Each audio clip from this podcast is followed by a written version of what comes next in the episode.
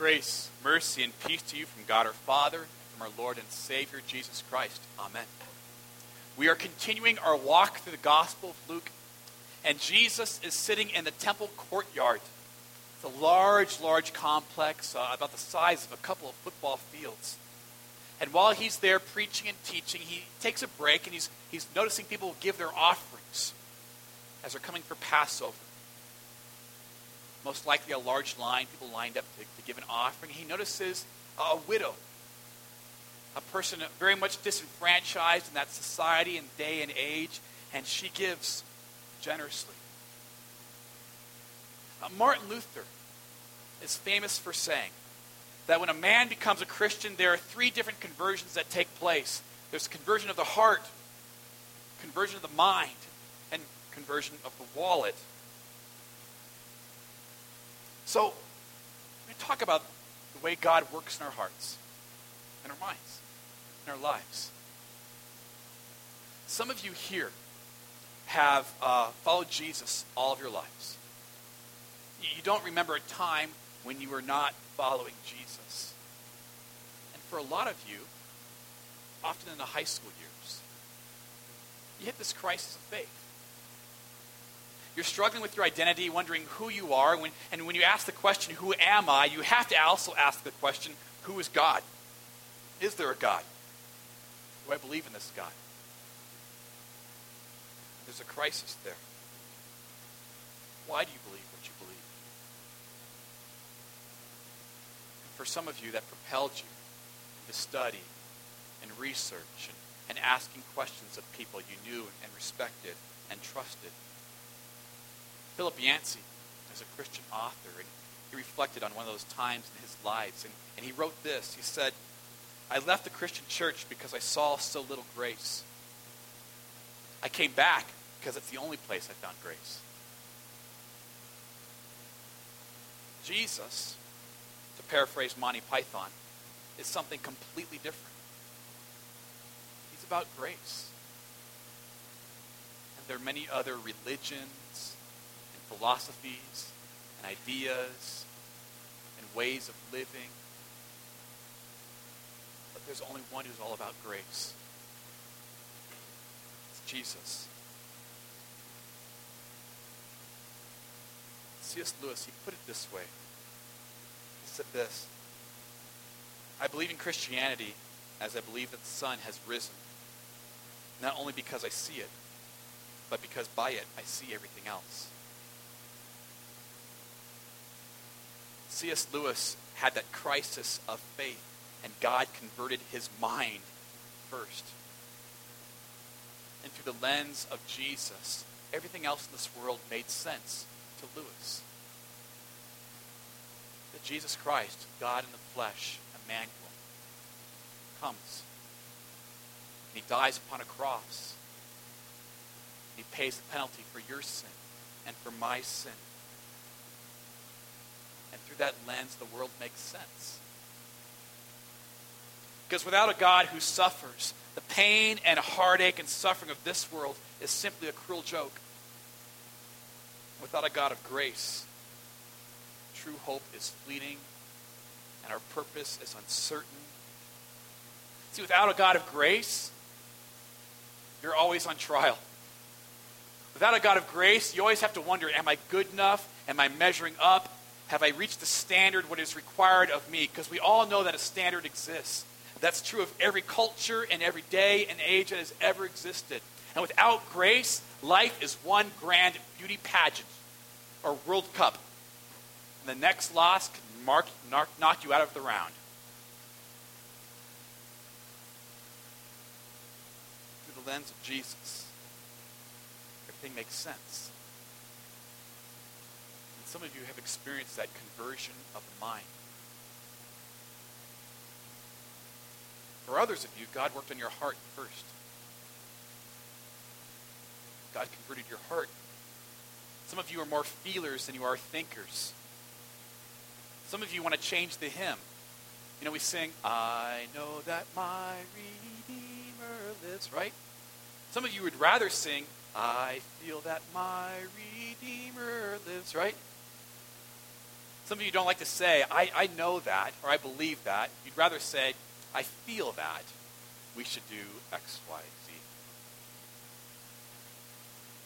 And sometimes, for many of you, an experience has propelled you to the arms of Jesus. For some of you, the arguments in favor of Christianity, the reasons and the rationale behind it are all very nice, but you feel that God loves you, that God is on your side. You enjoy reading or hearing about other people's experiences. Some of you really liked the book or the movie Heaven is for Real. I mean, you didn't like it, you really liked it. And that experience propelled you into the arms of Christ.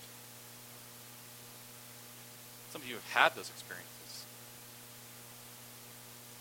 I've talked to, to many of you. You've shared an experience about a, miracle that took place in your life. Or you've gone through a hard, challenging, difficult time and you saw how God saw you through. And that his grace was sufficient for you. You saw that God's power is made perfect in your weakness. For some of you, when I conclude a sermon with Paul's words, may the peace of Christ, passes all understanding, guard your heart and your mind in Christ Jesus our Lord, you know, rather, you feel exactly what I'm talking about. You've had those experiences. God has converted your heart. Sometimes God converts our heart first and then our mind, or sometimes He does minds first, then the heart, and sometimes He's just working along with us on that journey usually depends whether we're thinkers first or feelers first or your what is that EMFT, all those uh, those personality profiles. Sometimes you're an EMFT or an IFJT. Sometimes I'm just a JERK. But but uh, God works in our lives regardless of how He's designed us and created us. But never has anyone had their wallet converted first. Wouldn't that be something? Someone gives a generous gift, and you ask, well, why did you do that? And they're like, I, I don't know why I did that. I don't know. I just, I just did it. That'd be something. Why is that always last? Here's my theory. It's just a theory. When we give generously back to God, we are indicating trust, even when other options are available. See, many times when God converts our mind, one of the reasons we're, we're converted is because we simply see no other reasonable option. All the options have been considered and they are off the table. Jesus Christ makes sense. He, he matches the, hunt, the dozens of prophecies leading up to his birth. The eyewitness testimony of the Bible is well established and reliable and well attested. Jesus says Jesus doesn't just make sense.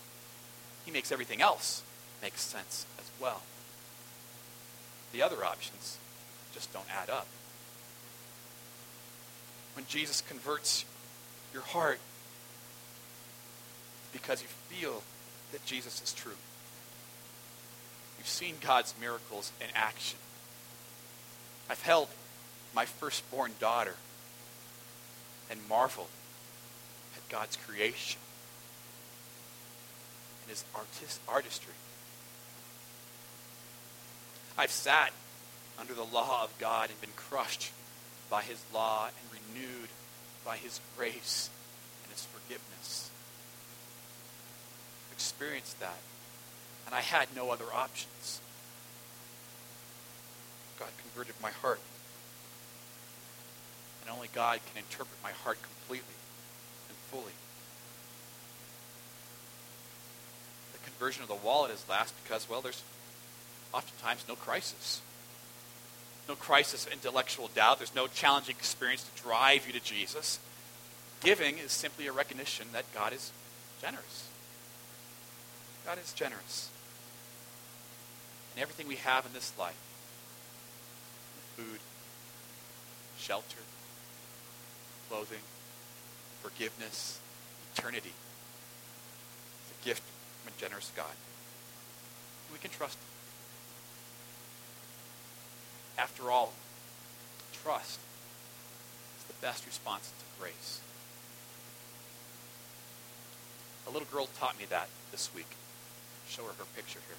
It's my. Actually, I'm not sure who she is. Her name's Catherine, and she's my cousin's daughter. So I'm not sure she's my second cousin or my cousin once removed. I don't know how that works, but that's who she is. She's my cousin's daughter. And uh, we just got back from our vacation, and uh, I saw Catherine for the second time. So uh, all my cousins, we get together every other year, and we do a trip together. And so the last time I saw Catherine, she was one year old. And Catherine uh, was a pretty shy one year old. You know the ones that are whining quite a bit, and no one else can comfort them except mom or dad, and and if you try to help out, you, you make things worse, you know? You know, you know, some babies are just like that, you know, and, and you're like, oh, and she start, you're like, don't look at her, you'll make her cry, don't look at the baby, don't make her. Well, this time, Catherine is now three. And uh, she's doing much better. She's still shy, uh, but once she warms up to you, uh, she's quite fun to be with. And we were on going on a hike. We'd just been there for one day. And we had hiked uh, two miles up uh, to see this waterfall. And Catherine walked the entire way. Pretty good for a three year old. Not too shabby. But she was done. She was not walking back down the trail. Not at all. And so her dad picked her up and, and carried her back down the trail. And it was hot. It was a little muggy and humid. Well, humid for us, you know. And so I asked her dad, I said, Would you like me to carry Catherine? He goes, Oh, sure. So he gives me Catherine. And she looks at me. She smiles just like that.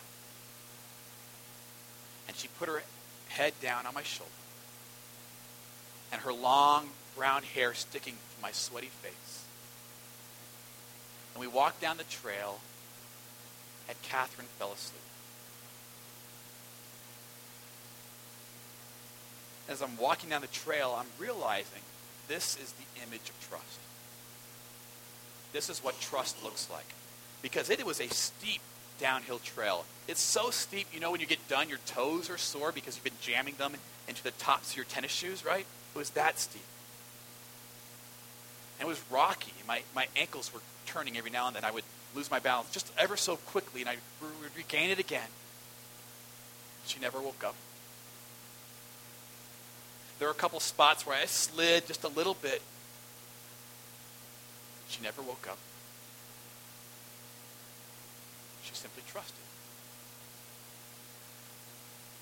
And here I was giving her this gift of grace. I was carrying her down a mountain, and her life, very literally, was in my hands. She trusted and slept. That's what trust looks like.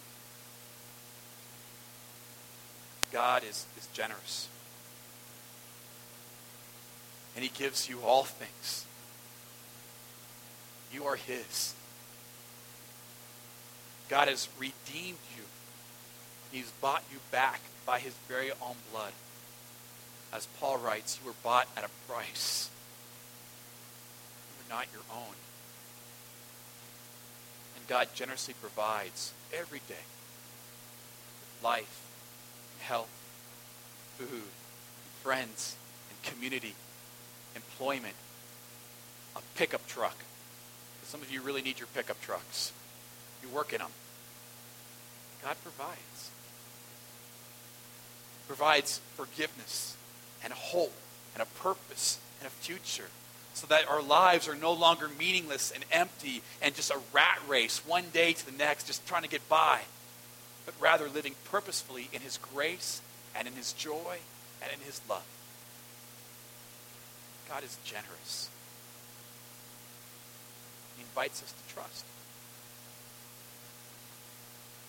So often in our lives, we don't trust like a sleeping child, but rather we trust like a parent giving the keys to a, a teenage driver, right? And we give the keys to the teenage driver, And what do we do? We step on our own invisible brake the entire time, right? We're like, uh, I love you, but I don't trust you. and I'm going to step on the brake of my life time and time again. God says it's okay. You can trust. You can trust. And God invites you. Our whole heart, your whole mind, and even our resources. Because He's good. And He loves you. You can trust Him. Amen?